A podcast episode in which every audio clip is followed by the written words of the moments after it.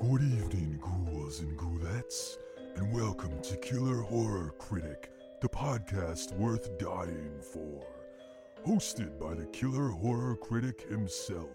This is the show where guests from all over the horror spectrum join to talk about some of their favorite horror films. So get snugged under the covers, grab a cuddly puppy, and prepare for tonight's blood curdling episode of Killer Horror Critic.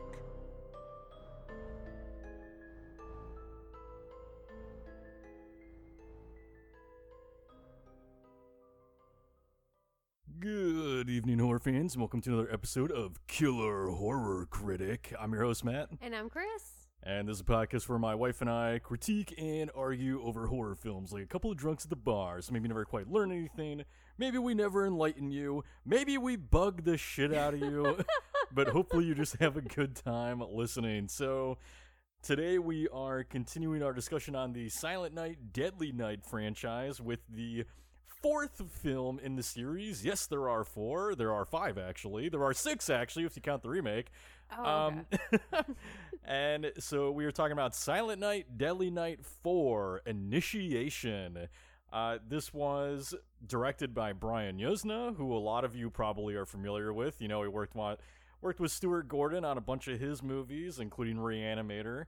Uh, he himself went on to direct Bride of Reanimator. He also directed Return of the Living Dead 3, The Dentist, uh, Society, which to me is my personal Yuzna favorite because of just how fucking bonkers that movie of course is. it is. It was written by Zeph E. Daniel, who also wrote or who also worked on the script for Society and Bride of Reanimator. So he's worked with Yuzna before. And essentially, Initiation is a complete departure from anything that the Silent Night Deadly Night franchise has been about, you know. So if you're familiar with it, the first three films are all about a pair of killer Santas, you know, the first being all about a kid named Billy, and then the second and third being about his kid brother Ricky.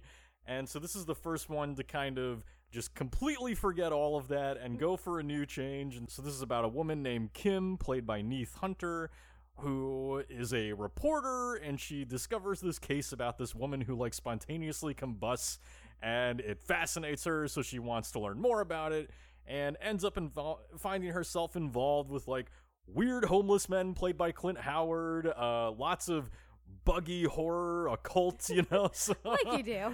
Just just all the, all the things that go together with Christmas, you know, bugs, Clint Howard, and cults. Although cults, cults, I would say do kind of go with Christmas. They kind of go with Christmas. Christmas itself is a bit of a culty celebration. Um, But not Clint Howard. but not Clint Howard is not my first thought when I think of Christmas. He's not the Although- present you want under the tree. A- well, actually, no. I would love a Clint Howard under the tree. A Clint Howard's great. So- I would not. That would be horrifying. Uh, what are you? That's mean the Clint Howard. Um, He seems like a very nice man, but his horror characters are terrifying, and I would be afraid of him. No, fair enough. Uh, so, so we are going to spoil the hell out of this film. So if you haven't seen it, do recommend you check it out first. Before we do that, uh, it is streaming on Shudder. I believe you can also find it on Tubi. Uh, the whole franchise is on Shudder and I believe Tubi. So definitely check it out if you can. If you've been listening to this month and you haven't seen them, please do. Please go do so. But before we get into spoilers, which we'll let you know we're about to do, we do have our usual spoiler-free content. Unfortunately, as I've been mentioning, we're getting into the end of the year here, so there's a lot less uh, to talk about as far as releases go. So I actually don't have any new releases for this week that, that I'm excited to bring to you all. So the one thing I will mention is something that I actually released on digital last week, which is not a new release, sort of. The extended cut of Halloween Kills came out last week on digital. And now I know you all heard Chris and I talk about this when the movie came out. We both were not fans of it. And I will still say that I have plenty of problems with it.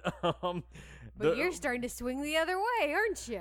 I'm swinging the other way as far as this, you know. Judas. no, no, no, not Judas.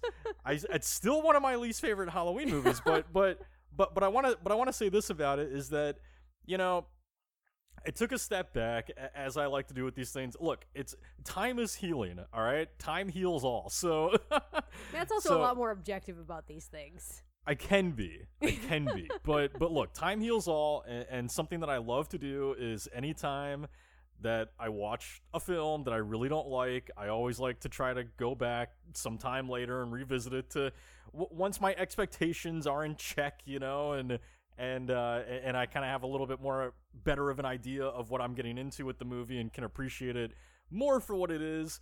You know, I always like to do that, and I find that nine times out of ten, I usually do walk away with it, uh, appreciating the film a little bit more, if not a lot more.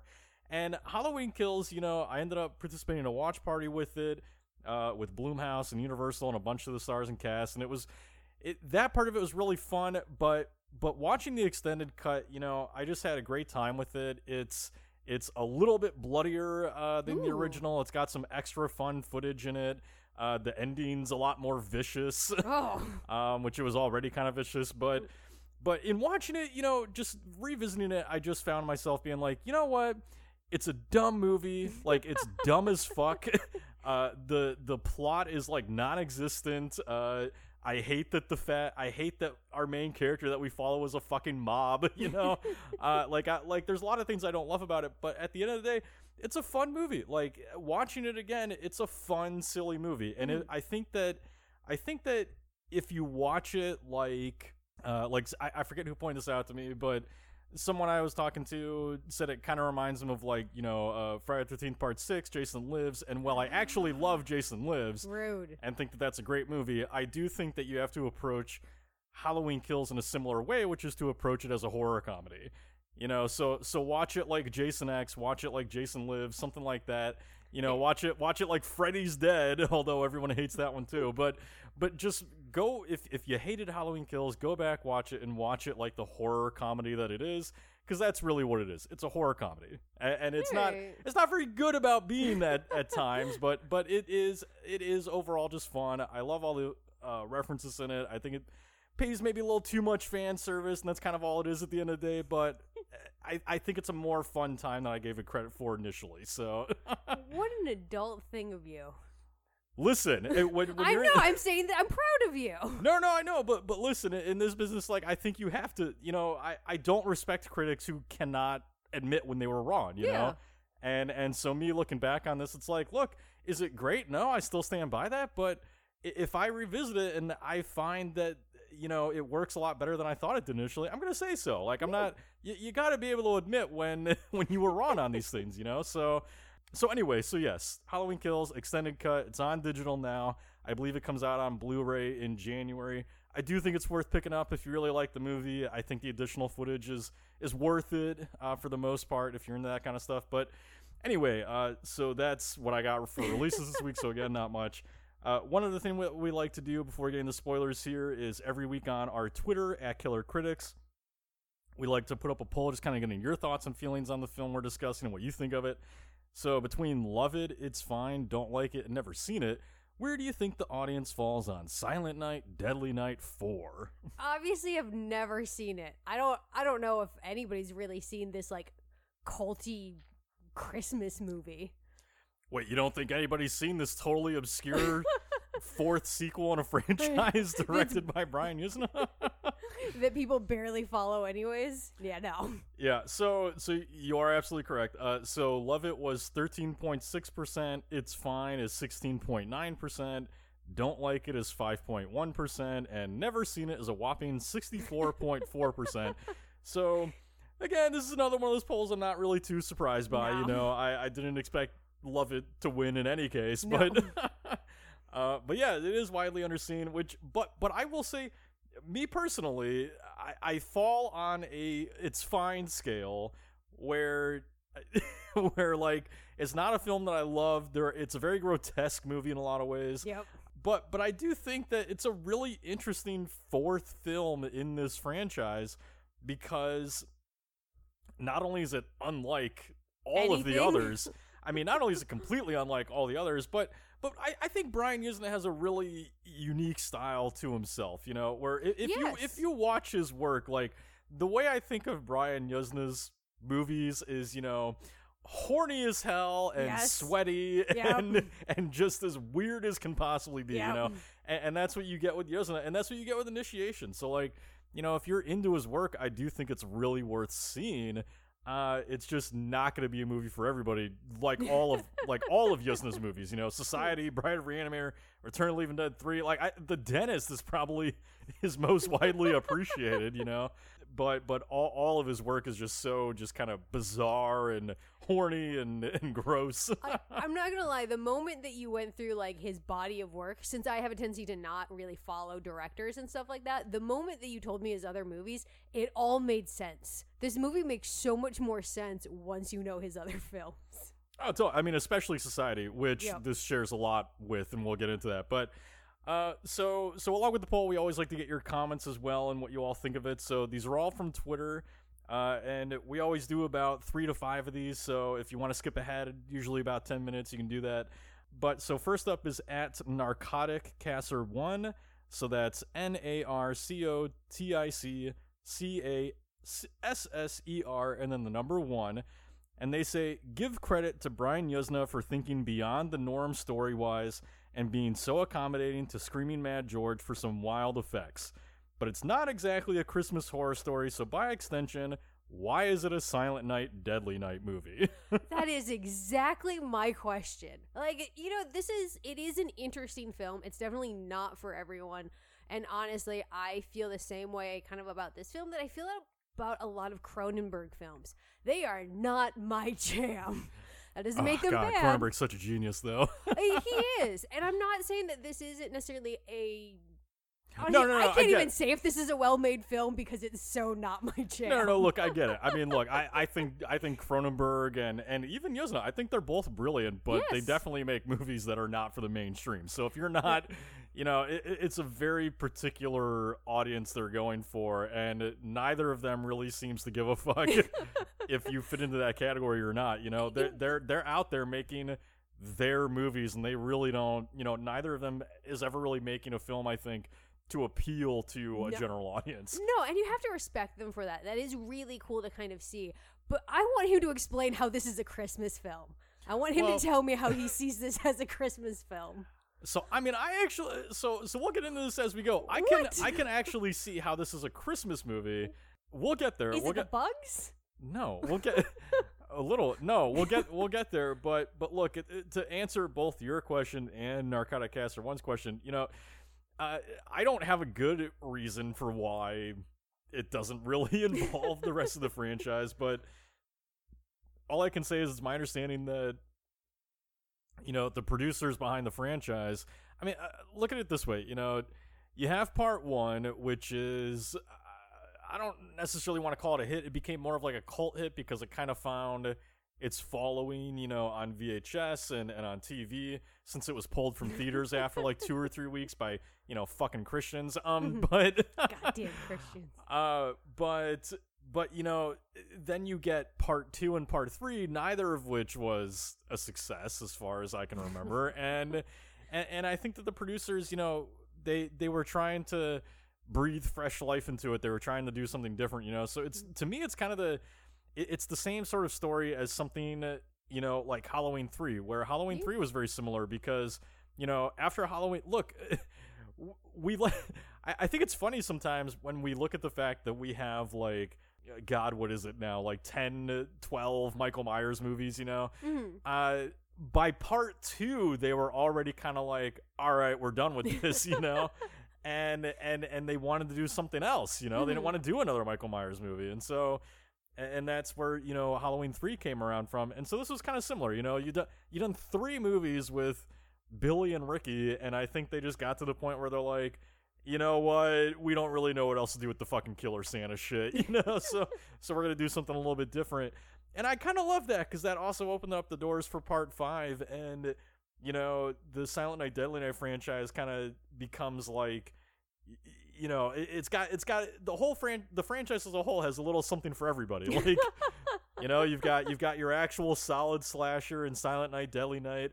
You have your fucking bonkers makes no sense whatsoever uh sequel in part two. You have your weird like gothic horror just bullshit Yeah. part three you know Uh, you've got fucking bugs and Colts in part four, and then five is like killer toys and robots. You know, so I'm like so excited for part five. you're gonna love part five. You're gonna be very happy for part five after this, since I know you hated four. but look, so that's so that's kind of what happened. There is they they were going for something to kind of breathe fresh life into the franchise, and ultimately the script for part four ended up being kind of scraps left over from. Uh, from the script that was originally written for part three before that was dismissed by producers and then there's also a bit of leftover bits from the Society script. Uh, since the writer also wrote that, which made this into it. Society came out after this, but th- you know it was written before this, so you can definitely tell that this is a movie made up of scraps. Yeah, no, absolutely, it does not it does not feel like a fully coherent script. It, No. it, it, it is one hundred percent just like bits and pieces melded together, right? So, um, but anyway, so thank you at Narcoticaster One for your comment, appreciate it. Uh, oh, and I didn't mention, yes, the effects are incredible. I'm definitely going to talk more about that as we go. Uh, next up is a comment from at the Shawn G. So that's the S H A W N G. And they say, This movie to me is when the franchise really goes off the rails. It is so bonkers and is the furthest in the series from Christmas horror. The holiday has no tie in at all. The only reminders we get that it's Christmas are the very brief scenes with Hank's family. Okay, this is the one where it goes off the rails. It took till four because I- I, I mean, think number I- two went off the fucking rails. I mean, I would, I would definitely, to, to to your and Shawn's point, I would definitely argue part two is probably where it goes off the rails. But but I but I do see where they're coming from in that this is the point in the franchise where they're just like, I don't fucking know anymore. Yeah, they're just Killer, like Killer Santas, bugs. I don't. Who cares? like we're just making movies at this point. I feel like it's the weird thing for me that like a lot of the Silent Night, Deadly Night films kind of just barely feel like Christmas films after number one. Just oh yeah. yeah, because there's almost never any snow. You almost never see Christmas decorations. Well, well, part well, part two and three take place. Well, act, part two, three, and four, and I maybe five all take place entirely in L.A. I think so. it's very difficult to shoot a Christmas movie in LA. We have nothing here. Yeah, I mean, we where Chris and I live right now, we have like one house near us with Christmas decorations, and that's it. So- Yeah. we're we're a society of heathens over here in Los Angeles. no religion, None whatsoever. bunch of atheists. anyway, Uh, yeah, for me, yeah, this one definitely goes off the rails. I do wish that they had tied it a little bit more, not necessarily into Christmas, but like they do bring up points referencing the, the time of year. And I wish that they tied more into that. But to your point, it's a movie made out of scraps. What listen, can you do? listen. There's Christmas trees. There's Christmas There's a lights. Christmas tree. No, there's there's the whole Christmas scene in Hank's family, and then there's there's the Christmas tree on top of the building where a lot of the movie takes place at. So, That's a Christmas tree? ah, it's a Christmas decoration, you know. It's There's like, one. There's one Christmas decoration. No, no, no, no. Remember, there's like this like giant setup with lights to kind of form like a tree made out of lights. I love the fact that then that means that if we count the Christmas tree from the family scene and the one on the roof, it equals the number of menorahs we also see because there's two menorahs in the movie. All right. Um, don't say about that. Uh, but no, yeah, I you know, yes, the, the the film has very little to nothing to do with Christmas. Uh, I I am gonna make some points uh, probably about how I think it kind of relates to the holiday when we get the spoilers. But yeah, no, I mean, again, the Shawn G's point, it's it's not a Christmas movie. I mean, it is a Christmas movie, but it's very much not, a Christmas movie, uh, which is interesting for for being in this franchise, which is supposed to be all about A killer horror, Santa. horror on Christmas, you know. So, uh, but anyway, thank you at the Shawn G for the comment. Appreciate it. Uh, and then lastly is a comment from at Schweig writes. So that's S C H W E I G W R I T E S, and they say my least favorite of the franchise, except for maybe the 2012 remake. Not Christmassy at all, and I'm not personally a fan of director Brian Yuzna. Maybe, Thank maybe, you. maybe you and Chris can Thank agree on this one. Schweig writes. Yeah, this is. I mean, I can't fully say because I haven't seen number five yet, and I feel like it's been a while since we've seen the remake. oh, this will be your least favorite. oh yeah, I'm I'm pretty solid, and this is not my favorite. But I think it's also something that I'm I have a very specific taste when it comes to horror movies sometimes, and this one is more on the Not bo- grotesque. yeah, I don't like super grotesque movies. I don't like super body horror movies, and No. this has that kind of stuff in spades. So it's somebody's Christmas film, just not mine. There's not enough blood either. More blood. It's more grossness and less blood. Yeah. Um, uh, so so like I was saying before, you know, I, I totally get why some people are just not a fan of Brian Yuzna. He makes a, like a like I said a very particular uh, taste in film that if it's not your flavor, uh, it's really just- not your flavor. if it's not your flavor, you're spitting it up and you just want to like go vomit in the bathroom, you know? Like that's kind of the effect I think his movies have on you if you're not if you're not into what Brian Yuzna is serving up, right? So yes. so no, I totally get that. The the one point I will make is, you know, not not to disagree with you, Shrieg, uh, but I will say that I actually kind of like the Silent Night remake. Uh, you know, I revisited it. God, probably last year actually. Now that I think about it, um, but, so it's been a year. But uh, I did revisit it after initially not liking it when it released, and I, I enjoyed it a lot more because again, it's one of those where I, I started to look at it more like okay, this movie is doing two things where if you watch Silent Night remake, it's it's trying to capture the sort of gruesomeness of the original, you know. So so there are a lot of things in it that are off-putting. It, you know, it, it there, there's some pretty uncomfortable moments in it.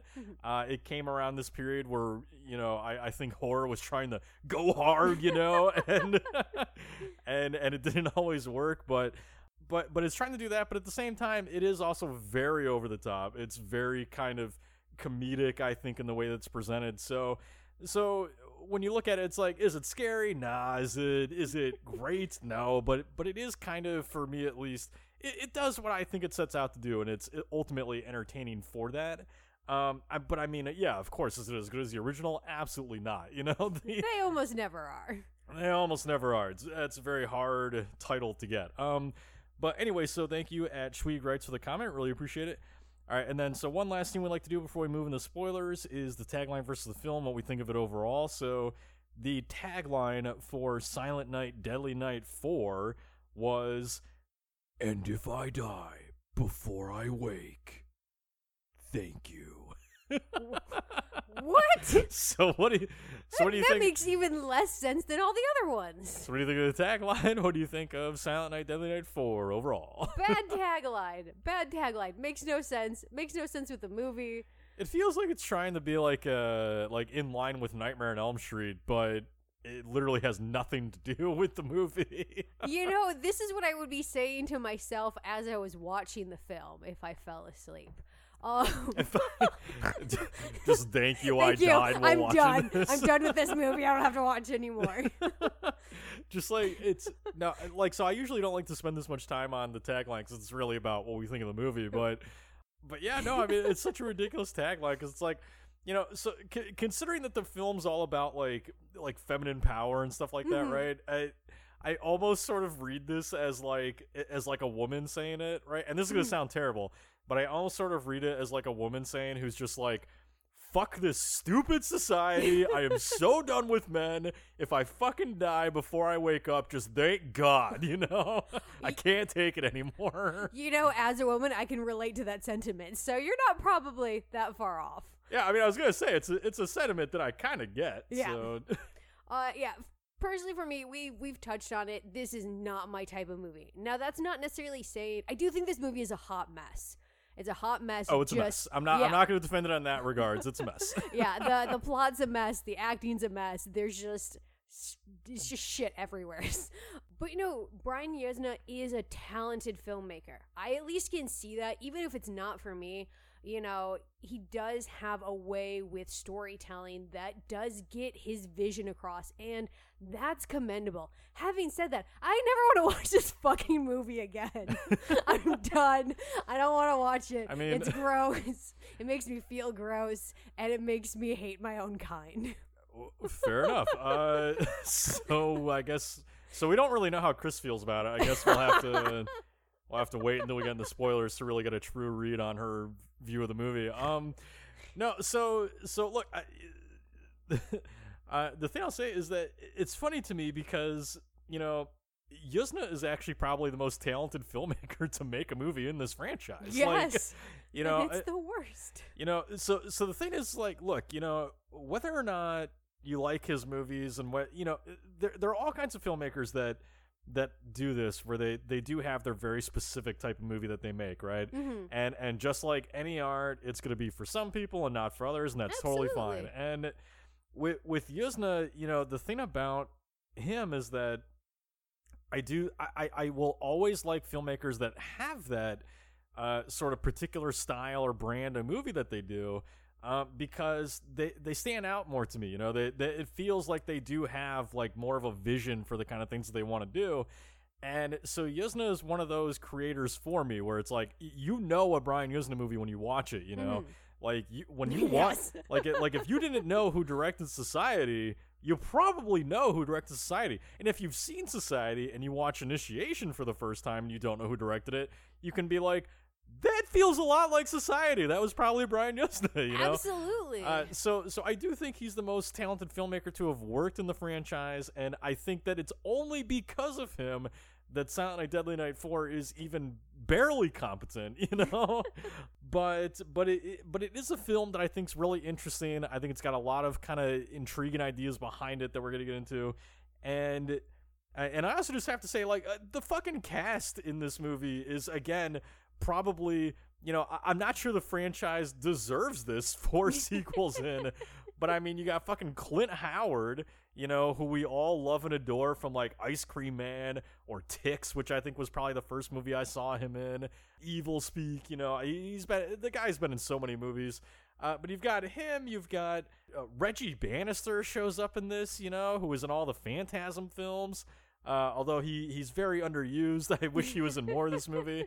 And then you know one of the leaders of the cult or whatever is uh, named Fima, played by Maud Adams, fucking Octopussy from Octopussy, a fucking Bond girl, you know, is is in this movie. So like, so I, I'm just I'm just very impressed with what Yuzna was able to pull together for Silent Night, Deadly Night 4 You know, considering the cast and the effects and and all that. Although I know you would disagree on Kim Levitt as as.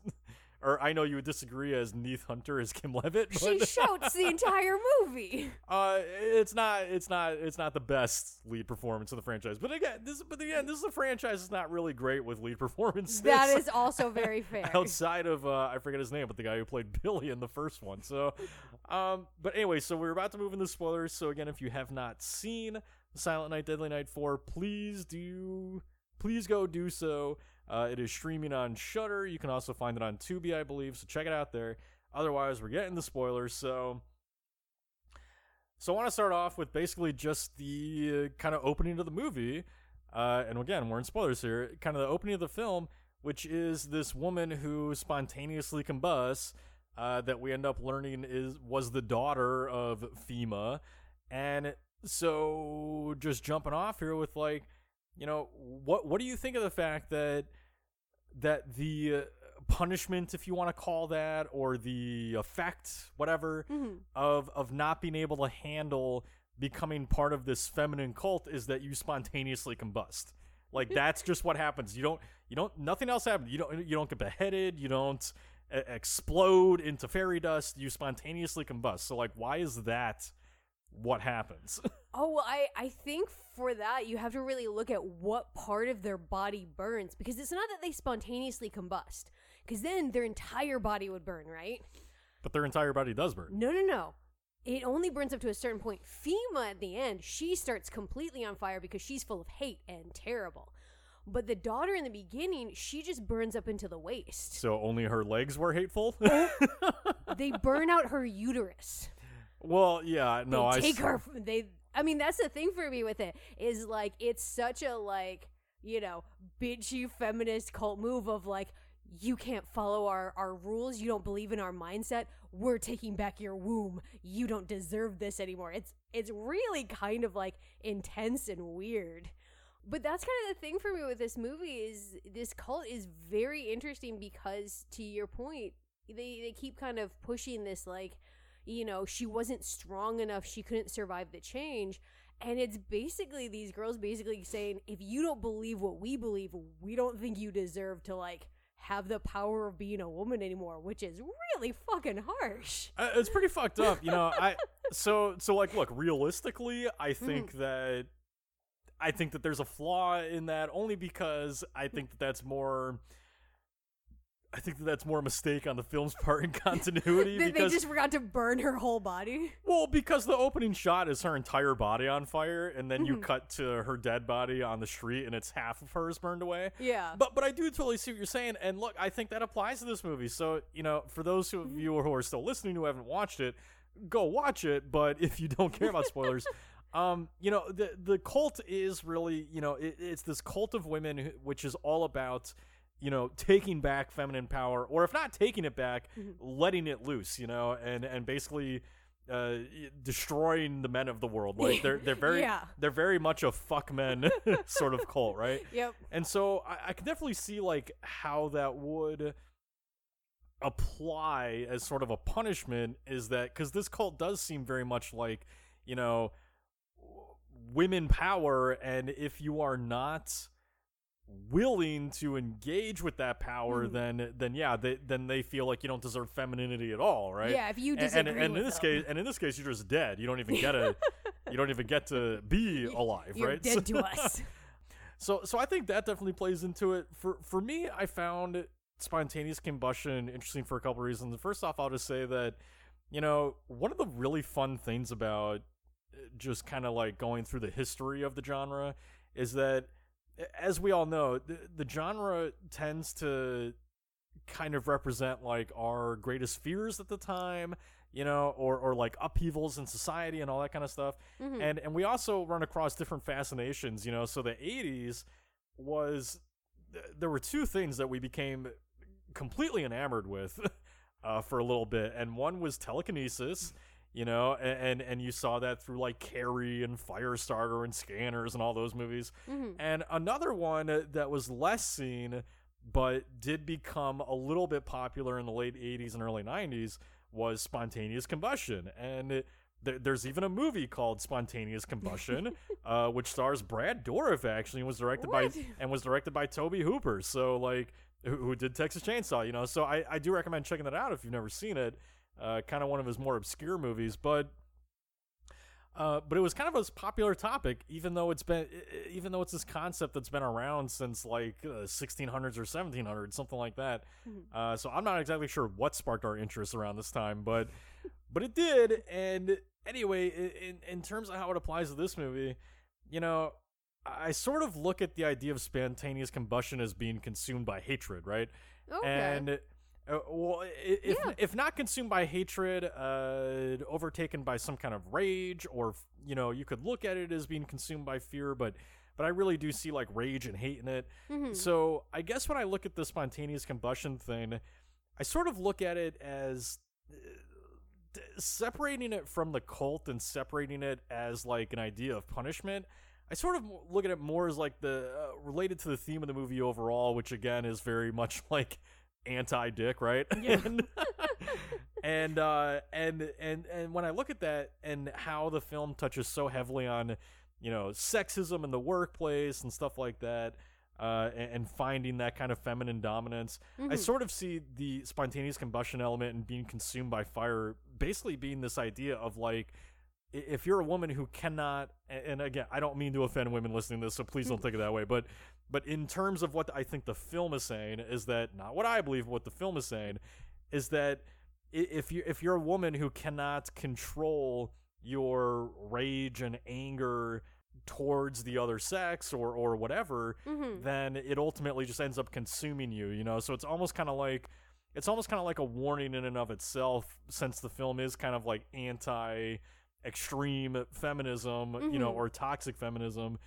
that it's sort of like saying like, "Hey, you know, every right to be angry, but if you let it consume you, Mhm. you know, it will destroy you." And I think that's kind of what is being said here is so like so like when they're saying when they're saying that these women were too too weak for the power Mhm. i think part of what they're kind of saying there is that they could not control the anger and the rage they could not contain it basically. Oh, see, I feel differently about it. yeah. Um, well, so for the sole reason that I think that you're right, like the flames represent, you know, a hatred and a rage, and especially a hatred and a rage towards the world around them and all that kind of stuff. But I don't think it's the women who are burning who are getting consumed with those with those flames because it's a punishment thing. You know, going back to kind of what you said before, this is a cult that's very strict. You follow their rules. It's, you know, their way or the highway. Well, it's their way or they light you on fucking fire. And I, I think that's more it is that, you know, with this cult, it does kind of like present this this concept of, you know, toxic feminism, which is a thing where it's so focused on stuff. I consider it like level one feminism, where you're just mad at you're just mad at men. You're Be- beginners feminism. exactly and it's where all of us start all of us start because you know we get more aware of like how unequal and these things that we deal with and we just get fucking mad and that's Mm. totally justified and totally like understandable but when you just stay at that level where you're just mad at men and you don't realize that feminism is about lifting everybody up and you get to like that intersexual then like you know you've stalled out and i feel like that's Well- where this cult is well, no, well, no, but again, but that's my point. So, like, if I think if you look, like, hmm again, you have to separate the spontaneous combustion from the cult. hmm and and look at it more as related to the theme of the movie. So so for me, you know, going to your point, I just sort of see it like, you know, what like Kim. Kim is a prime example of of a woman that's kind of falling into that trap of toxic femininity, right? Who she's gotten to a point where like she she fucking hates men, you know, like she and look, I don't blame her. Men Yeah. fucking suck, you know, especially in this society. Uh, so so like I understand her, but at the same time, she she has let it get to a point where it is taking her over. You know, like it's Mhm. almost it's almost like it's all she kind of contends with and thinks about to the point where she is dressing like a man. You know, because Yeah. she because she thinks that that's what she has to do to get ahead is is to dress like a man and express this masculinity. Whereas the cult themselves is all about you know finding your femininity, right? hmm and so so i do sort of see you know the fact that kim is kind of being you know uh, overtaken by the spontaneous combustion briefly hmm a- as sort of touching on like yeah no she she is this woman who has crossed into this uh, onto the other side of like it's become more than just a uh more than just feminism and it's become pure hatred right and Mhm. so so I, and that's why it starts to consume her until she kind of gives in to what she needs to do you know Mhm. and and it's why i also think that you end up having uh, the Fima end up spontaneous combusting when Kim shoves her fucking, you know, society Candlewick hands. her candlewick hands into into Fima in the end, which makes no sense. But uh, but but it's why I sort of see her spontaneously combusting there because it's almost like uh, sort of solidifying the idea of like Fima is that exact woman who actually is weak because she's made her whole life about you know the the destruction of men rather than the lifting up of women. So, Ex- exactly. I definitely agree with that. And I definitely agree that um, you know, Kim is at this place where she is in that moment where she's realizing all these pressures that are on her. Like that's what I view the constant symbolism kind of of the bugs that we see in everything. Because that's what this movie does a lot. It's equating men to like bugs and stuff like that. And so I kind of see that as um you know, Kim sees more and more bugs the more time she spends with the cult and stuff like that. And I think that that's kind of, you know, symbolic of her eyes really opening and her really being aware of all of these pressures and things like that that she's always kind of known about, but hasn't Hmm. really had like a word for or anything like that. And that's why I feel like, you know, we're seeing all these bugs just constantly there. But, you know, the cult's also using bugs to terrorize Kim Mm. with this because like you know there's there's this whole ritual where they like they drug her they fucking drug her draw stuff on her shove a bug into her stomach and then as make you do. as you do and then makes her puke up a bug saying like this is a symbol of your hatred i'm like no no my symbol of my hatred But- is is not going to be a cult drugging me But see, but see, they're not necessarily. I, I don't even know that you can say the cult is necessarily terrorizing her with bugs because I, I, I don't think that that is I don't think that that's the point. Shoved no, a no. bug in her. Well, yeah. Look, is she being terrorized? Absolutely, but I don't. I don't think that that's the cult's intention. Mhm. You know, I don't think that the cult actually intends that because the cult is so up their own asses that they don't. They are up their own asses. Their head, their heads are so up their asses. They they think that their farts smell great. You know, like they they're they're so far beyond what they're actually doing that I think Mhm. that the cult actually believes that they're helping Kim. You know, so Yeah, if a cult ever want to help help me like that, they can stay the fuck away. Well, that's most cults, Chris. You know, I would, I would, I would tend to not recommend joining cults. You know, so that's just me personally. Um, no one's with Kool Aid are fine. no, they're not. they're the worst. Uh, that's the worst kind of cult. Uh, no, so the, so I mean, the thing I'll say about the bugs is that. uh, First of all, you know, uh, incredible effects by Screaming Mad George in this movie. Oh, like yeah. the, the the bugs, the body horror, all of it is just horribly sickening. His and name is Screaming Mad George. Yes, it is. I love that so much.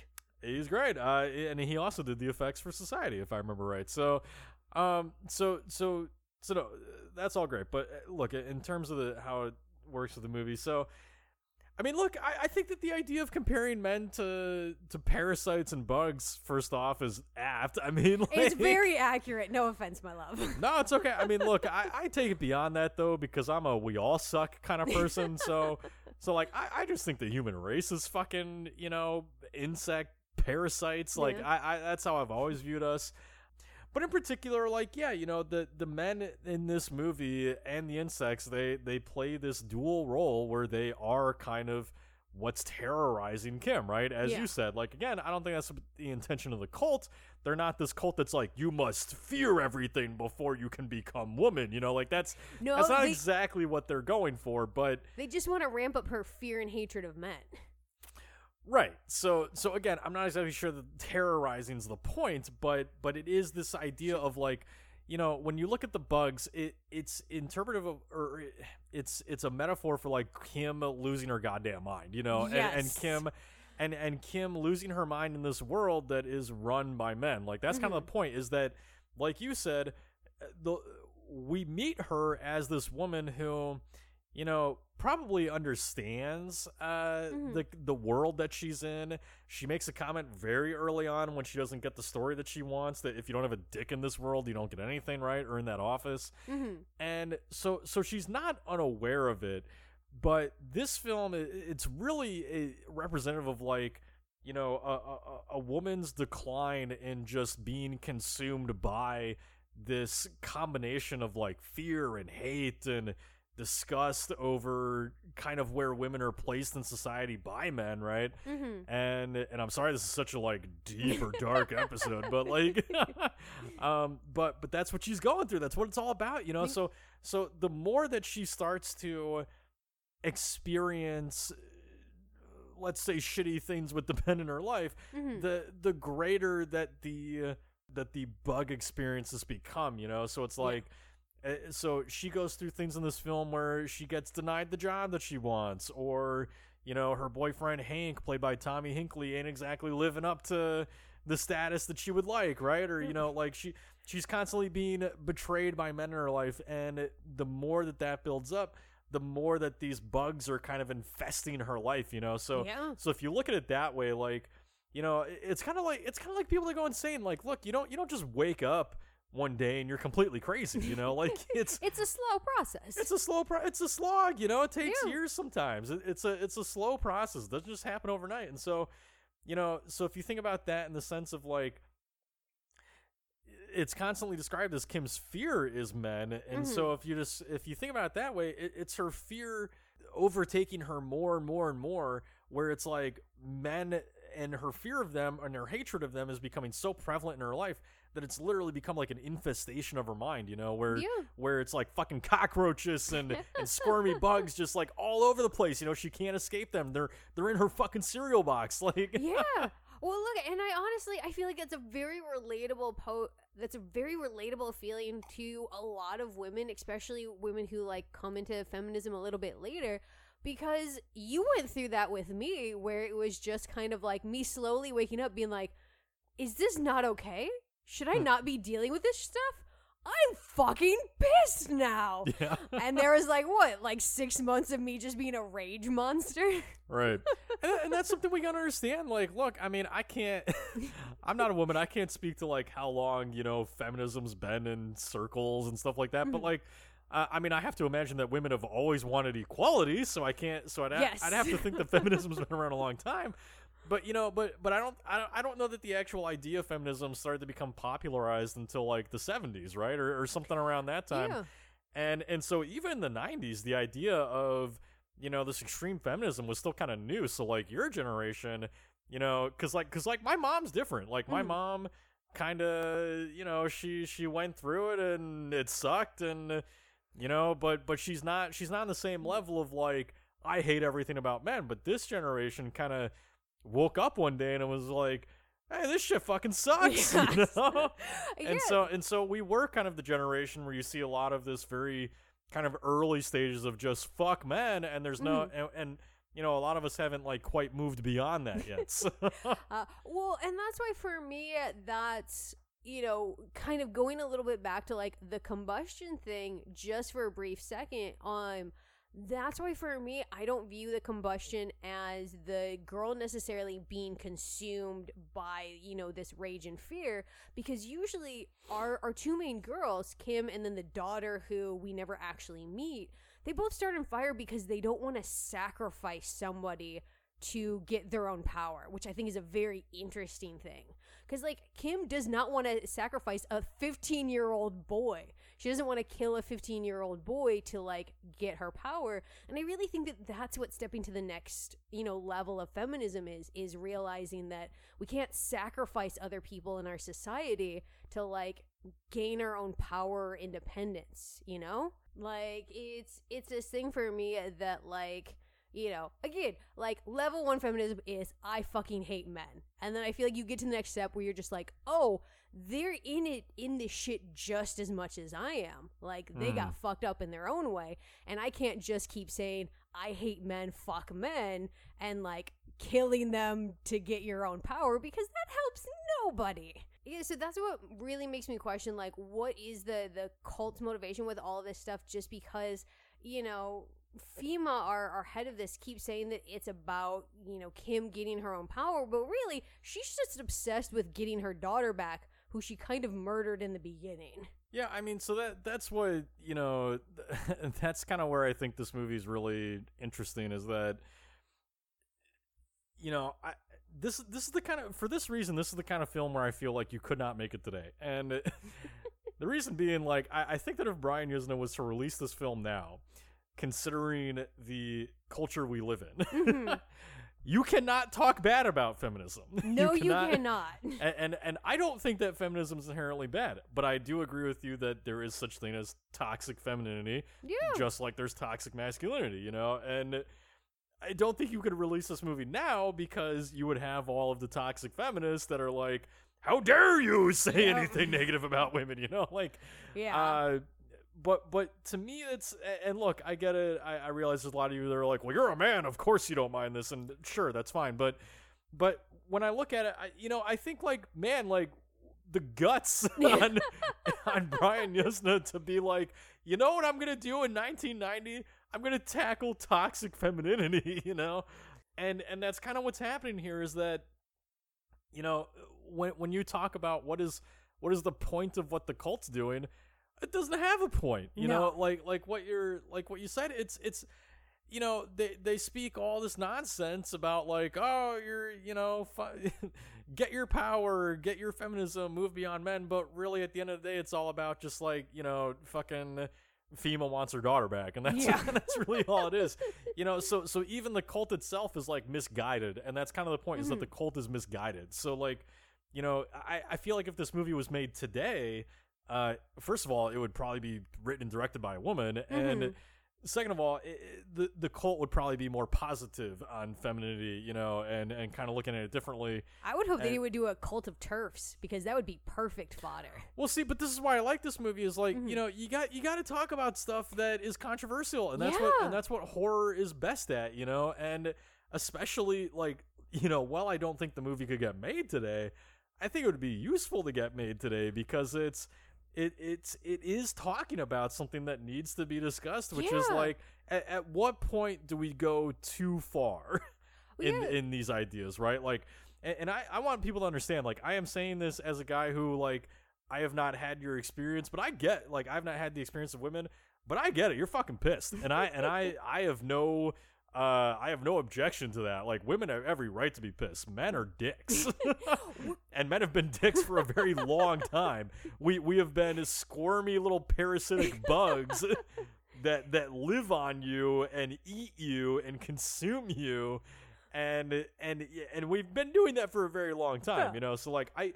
So I guess what I'm saying is I get the anger, I get the frustration, I I understand why so many women in society feel that way Mhm. but but a film like initiation is kind of talking about like at what point does it become unhealthy Yes. to where that's all you think about you know Mhm. that's all you care about and and and at what point is your is your sort of ideal goal lost if your if your true goal is equality and instead you're moving kind of beyond that to where it's like every man must die and the only way that you the only way that you become a true woman is by killing the man as as is part of the ritual and initiation right. I don't want to fucking do that. No. Look, I'm a woman and I'm saying we need a movie like this. We do. As much as I don't really like this movie because it's gross and the bugs are gross. for sure You know, this is a very important topic and I think especially right now with, you know, the rise of turfs and stuff like that, that it is important to talk about the differences between a feminist mentality that kind of does keep us down or limit what we're seeing and the true goals of feminism which is that we should all have equality Yeah. um and that means don't stab men well so they deserve it Well, and relating back to the cult, you know, so this is also like why I think that uh, another reason why I think the film's really interesting is that you know, so so it's tackling these ideas of kind of confronting toxic femininity, right? Mhm. And it also can and it also confronts sexism in the workplace. You know, like like men are not you know free from judgment in this film, right? Like it very much goes after both. no all the And- men are gross in this film And something I like about Brian Yuzna's work is outside of society, you know, like look at the other movies or look at some of the other films I talked about, uh, Return of the Living Dead 3, Bride of Reanimator. Mhm. Uh, both of those films and this, you know, they, they feature women that, whether or not they're successful in this, women that are supposed to be stronger, women that kind of, you know, stand up against ideas with sexism, like Bride of Reanimator, for fuck's sake, is all like, you are not making an object out of me, right? And, and same with Return of Living Dead 3, where it's like, you know, you got this badass zombie woman. So, like, Mhm. so that's always been a theme of Yuzna's work. So I don't think that I can see how this film can be looked at as like anti-women. That's not what Yuzna's going for. I don't think. And you know, when I start to look at like how the cult operates, I just think it's really interesting that he he sort of tackles this idea of you know toxic femininity and it's really drawing a direct comparison to toxic masculinity Mhm. because something that the cult ends up doing and and whether this is a uh, you know wh- whether this is a uh, good portrayal or not you know whether it's something that you agree with or not is that he he ends up drawing this comparison where it's like the cult begins to actually act like men like like the very thing that they oppose because when Oh, you look You mean in the aiding of raping Kim? well yeah i mean for fuck's sake you know Fucking the, hate that Scene. for fuck's sake the the cult roofies kim Yep. uh, they let fucking Clint Howard rape her with Yep. a fucking dick nose on his face, right? That is the most uncomfortable scene. Uh, so they're doing all these things like against her will, right? Yep. And and you know, there's no there's no consent in this whatsoever. You know, the consent's out the window. Um, and Kim and didn't even want to be part of this cult. She just want to get a story. Right, Kim just wanted to write about spontaneous combustion, and Yeah. fucking Fima's handing her a book on feminism, you know, and then she starts getting all these wacky feminine ideas in her head, right? Okay, you might want to pull back on that. No, I know, I'm kidding. Um, but but yeah, yeah. What once women start learning they can have power, that's it. That's the end. Like, no, I'm just kidding. Um, No But- books or dates for women. yeah, no books. Burn all the feminine books. Um, obviously, I don't believe that. Uh, so I feel like these days you have to make clear every time you say something like that. I'm just joking. I don't feel that way. Um, but yeah, so you look at all these things that are doing, and, and I think the point of all that is just how misguided this cult is, and how and how they're they're actually mistaken because they've mistaken the things that men do as power Yes. you know and, and it's not it's not power and, and so you actually start to see some of that through Kim. You know, Ki this is almost like a werewolf movie where where Kim is like going from feminine to I don't want to say masculine because it's not the right word, but in her mind she's going to like masculine. Yeah. Um, again, not saying this is right, but in Kim's mind, it's almost like a werewolf movie where she's transforming from woman to man because because you start seeing it in Kim too, where my fucking one of my favorite scenes, just because of how stupid it is, is that you you or not stupid, but how ridiculous it is, is that you have Kim uh go back to her apartment after being you know the- fucking drugged and raped. Uh you have kim go back to her apartment and she finds hank there and he's dressed in like his fucking old man pjs and she says something to him of like oh you look just like a little boy in this you know? And and, and she she's basically she's getting super horny off of the fact that she has like control over him and Mhm. she's kind of like she I d- wants to touch him while he's sleeping. She wants to touch him while he's sleeping she likes the the innocence of him being like a little boy right she Mhm. she basically likes the control and the power right Yep. and so in that sense she's sort of like embracing kind of toxic masculinity and the idea of you know kind of taking advantage of uh, of this person sexually and Mhm. and you know kind of like forcing herself on them you know so so it's so it's basically like in in the power that she thinks she's finding she's actually uh becoming I, I don't know the right way to say this becoming worse she's actually Yeah. she's actually becoming more of what she hates you know Yeah, she's becoming more more controlling. All these aspects that she really doesn't like that she sees in other people, she's embodying. Yeah, and I want to make clear, there's nothing wrong with like uh, the underlying theme of it, uh, of you know the the strength and power that she finds in herself sexually. Like, there's nothing Mhm. wrong with that. It's just the way that it's expressed in the situation and in the movie. You know? Yeah. Well, and especially because, you know, the scene that you're talking about comes at an end of a very long, erratic moment, you know, for Kim, where she is just all over the place. And I think that that really, you know, speaks to what you're saying, where she's kind of struggling with this werewolf transformation. And that's why when she. I like that you've embraced my werewolf. yeah, I'm, idea. I'm gonna go with it. I'm gonna go with it. You know, she comes. Look, she was bitten by a bug, and now she's become a man. the way of the world. she got raped by Ricky, and now she's having a moment.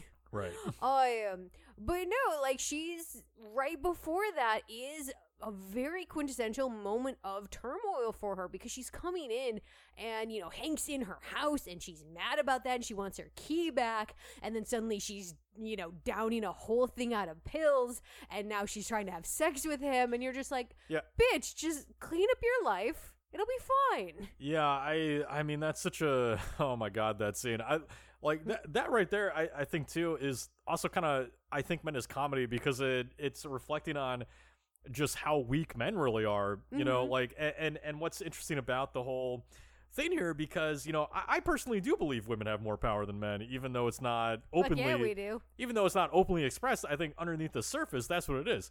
And the reason I say that is think about it this way. You know, so if you look at men as insects, right, as this Mhm. movie is, and, and men are just these fucking parasites and cockroaches running around, well, what is the story with insects? Nine times out of ten in the insect kingdom, there is generally a queen. Mhm. The queen runs it all, not the king, you know, so or so the, I- the females eat their partners or the females eat their partners like praying manti Mhm. and so so i kind of feel like that's part of the bug theme and the bugs relating to men is implying that you know underneath this underneath the surface where the cockroaches lie and and fester there is a queen that is actually running everything you know and so Damn, um we just don't get any credit for it well right because you're a cult uh so Hi. you're you're a cult living underneath the sewers of Los Angeles. Um, uh, but but so what I was saying with that is, uh, it's speaking to the weakness of men because yeah, here you have Kim down a whole bottle of pills, you know, and and and then hey, and then she's trying to get it out with Hank, and Hank is still just kind of like. All right, I guess if you want, you know, like he's not like, hey, nah, let me call the cops or you know an ambulance or something. To be fair, the thing that you have told me is that everything is about sex. Everything is about sex, and and and dicks are very fragile, you know. So like, They are. I could crush it in my hand. No, I don't mean that you could crush it. I Oh. mean, I mean that like, I, I mean that like a fucking. I mean, I could, though. A fucking yeti could touch my penis, and. Are and you're gonna and- fuck a yeti? No, but I might take a hand job from it if I'm in the mood. You know.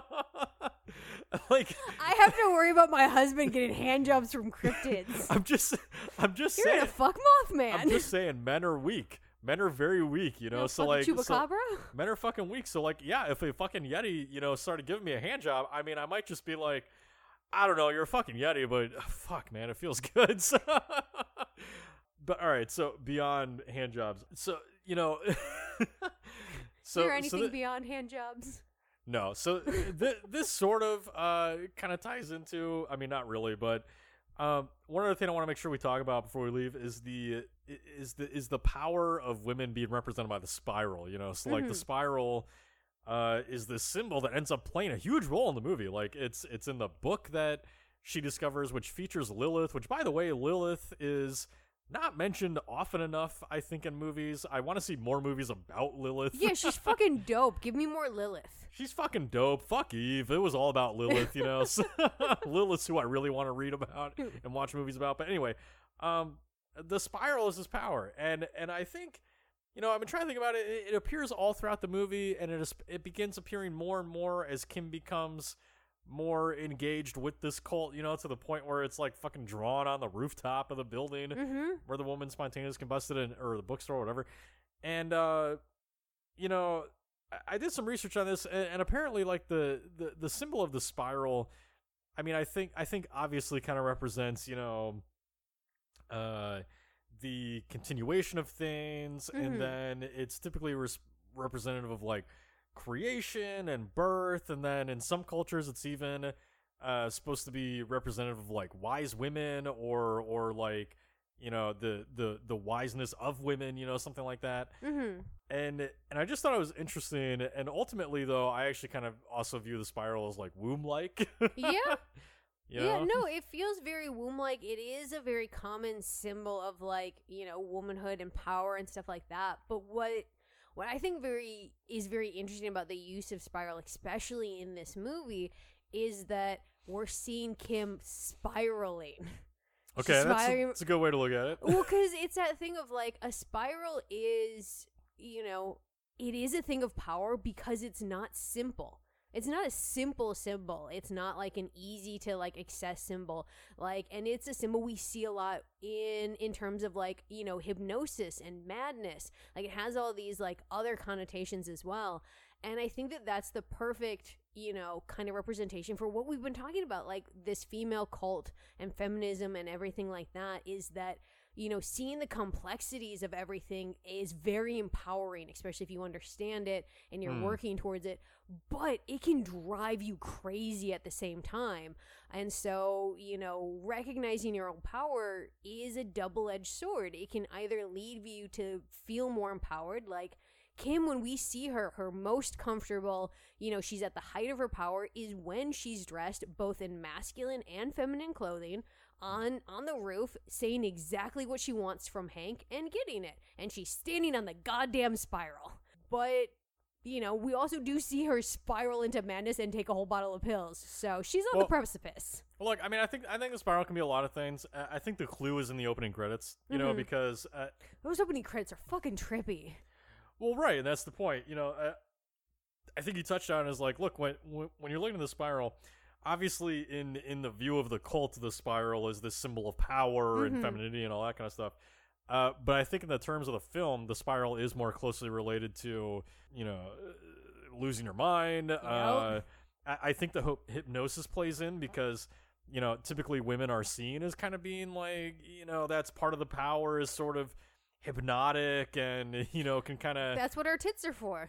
Right your right your your nipples are basically spirals that hypnotize men so We don't even need the. I- I the- think- I think we don't even need the nipples. I think the areolas have no you need the nipples no I, nobody am sorry. wants Does my low cleavage dresses not hypnotize you enough? The low cleavage does. I'm just thinking like nobody wants to look at Barbie tits, you know. So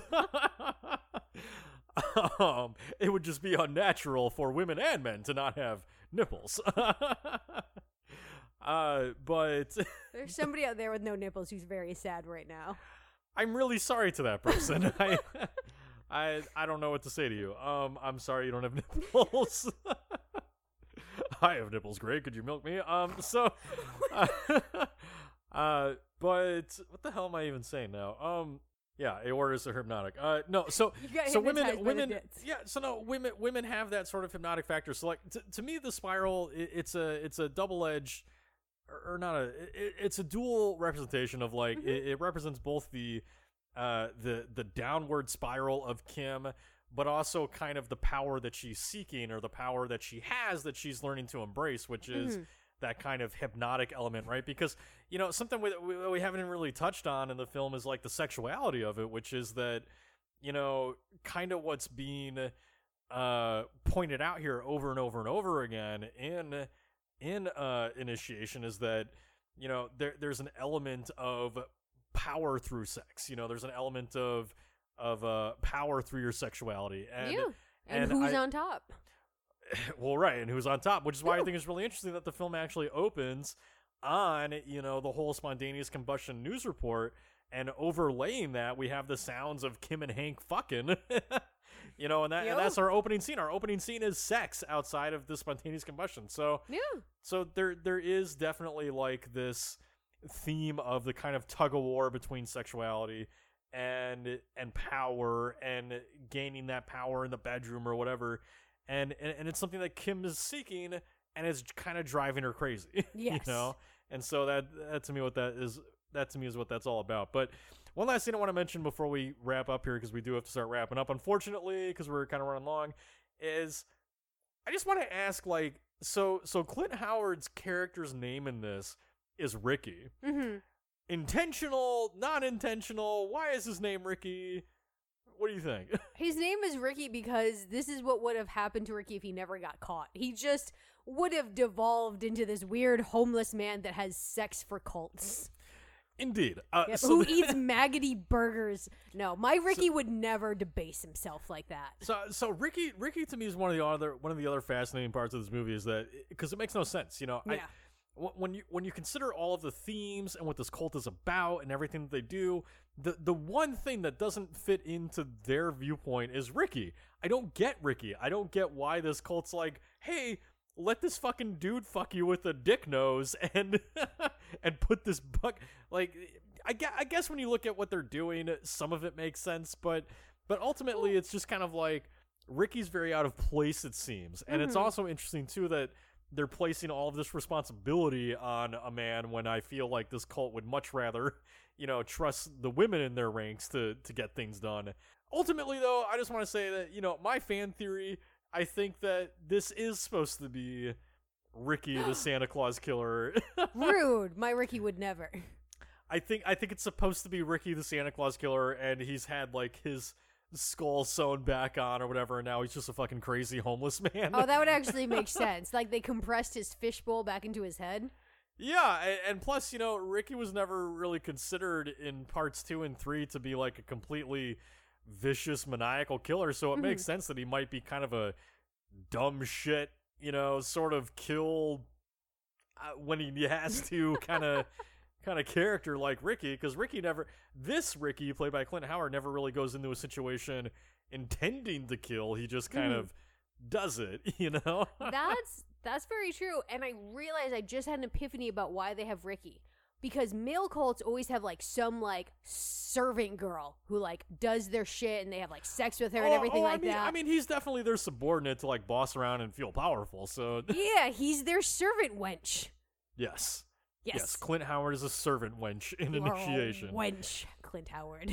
Uh, but all right, we. Uh, I mean, there's so much more I'd love to talk about with this movie, but unfortunately, we gotta start wrapping up. So, who is your killer idiot of Silent Night, Deadly Night Four? That's fucking Hank for not taking Kim to the goddamn hospital when she tried to down a bottle of pills. Irresponsible boyfriend, and also he might not have gotten killed by the servant wench if he had done that. Yeah, I mean, I said the same thing, but again, I want to be very clear. You know, if a Yeti touched my dick, I'd probably just let it finish. So, if I take a bottle of pills, I don't give a fuck if I climbed We- on top of your dick. Take me to the hospital. well, I already told you, don't take a bottle of pills, and if you do, don't climb on my dick afterwards. All right, apparently I'm gonna die. I'm kidding. Of course, I would call the hospital. Um, You're gonna call the hospital? Drive me to the hospital, bitch. I would try. Whatever. You know, the ambulance would probably actually be faster coming here to get you. I mean, maybe not. But more COVID. expensive. We can afford that. Oh, fuck, f- don't take the fucking bottle of pills. Uh, is my is my suggestion. but yeah, no, I mean, exact same thing for me. I mean, look, dude, Hank, uh, I get it. Like I said, Yeti, Dick, whatever. But, but yeah, no, Hank just being like, yeah, all right, I don't know. I guess this is fine after she fucking dumps a bottle of pills. No, no, dude, any dude out there, like, I get it. I get the sensation. I get, I get it. You know, I, I get the urge. But uh, you want to call, you want to call someone in that situation. if she dies, she won't touch your dick anymore. It's it's yeah, saving her life her for. corpse. So. I hope Storm eats my corpse before you can fuck it.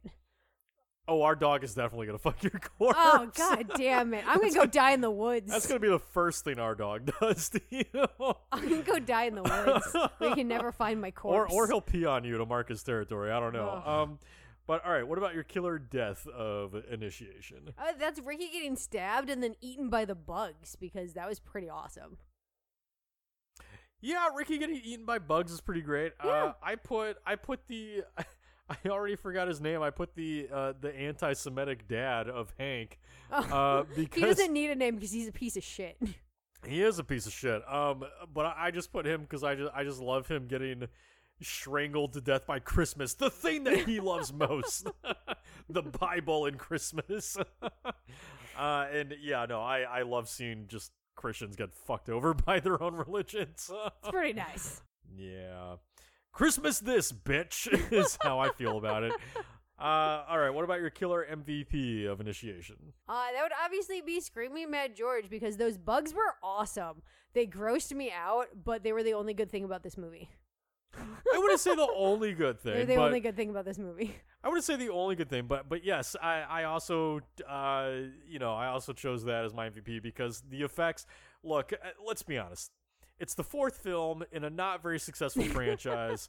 Uh, the effects by Screaming Mad George are way better than Initiation deserves, Yeah. even if it is directed by Brian Yuzna. You know, uh, it, it's it's way better quality than you would expect at this point in the franchise. And yeah, the effects are great. The, look, the bugs and and all the body horror are very effective. Like, Yes. You know, it's I hate why them. it's why you hate the movie Yes. because it's I hate body horror like they're and bugs. like there are just things in this movie that are hard to watch. Like the bugs are pretty goddamn gross, you know. Yep.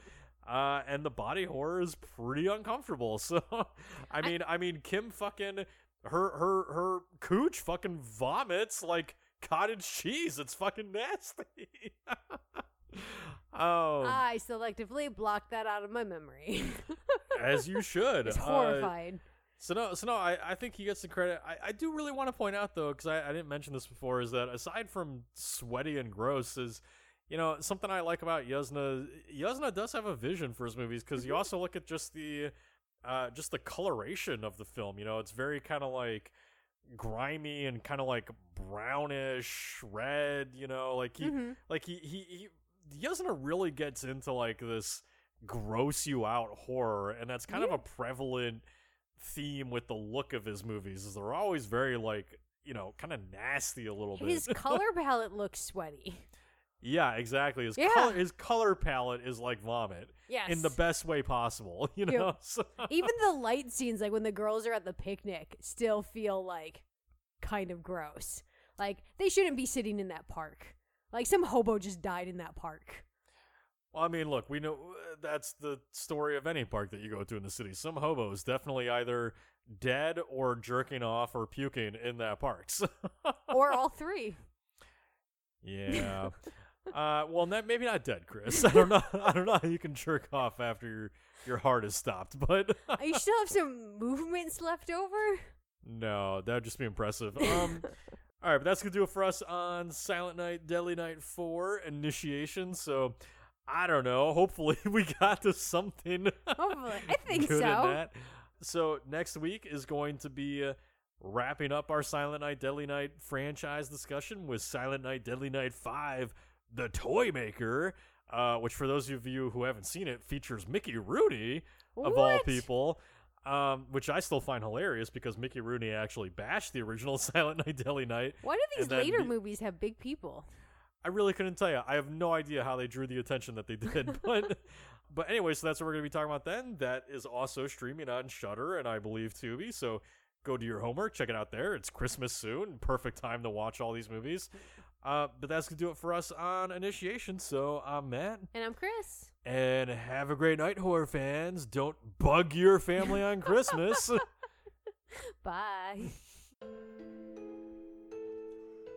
I hope you've enjoyed tonight's episode of Killer Horror Critic.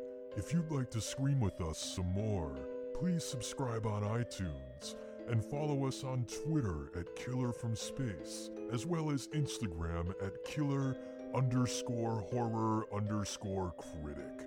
New episodes release every Friday, so keep your eyeballs peeled, just the way I like them. Have a good night, horror fans,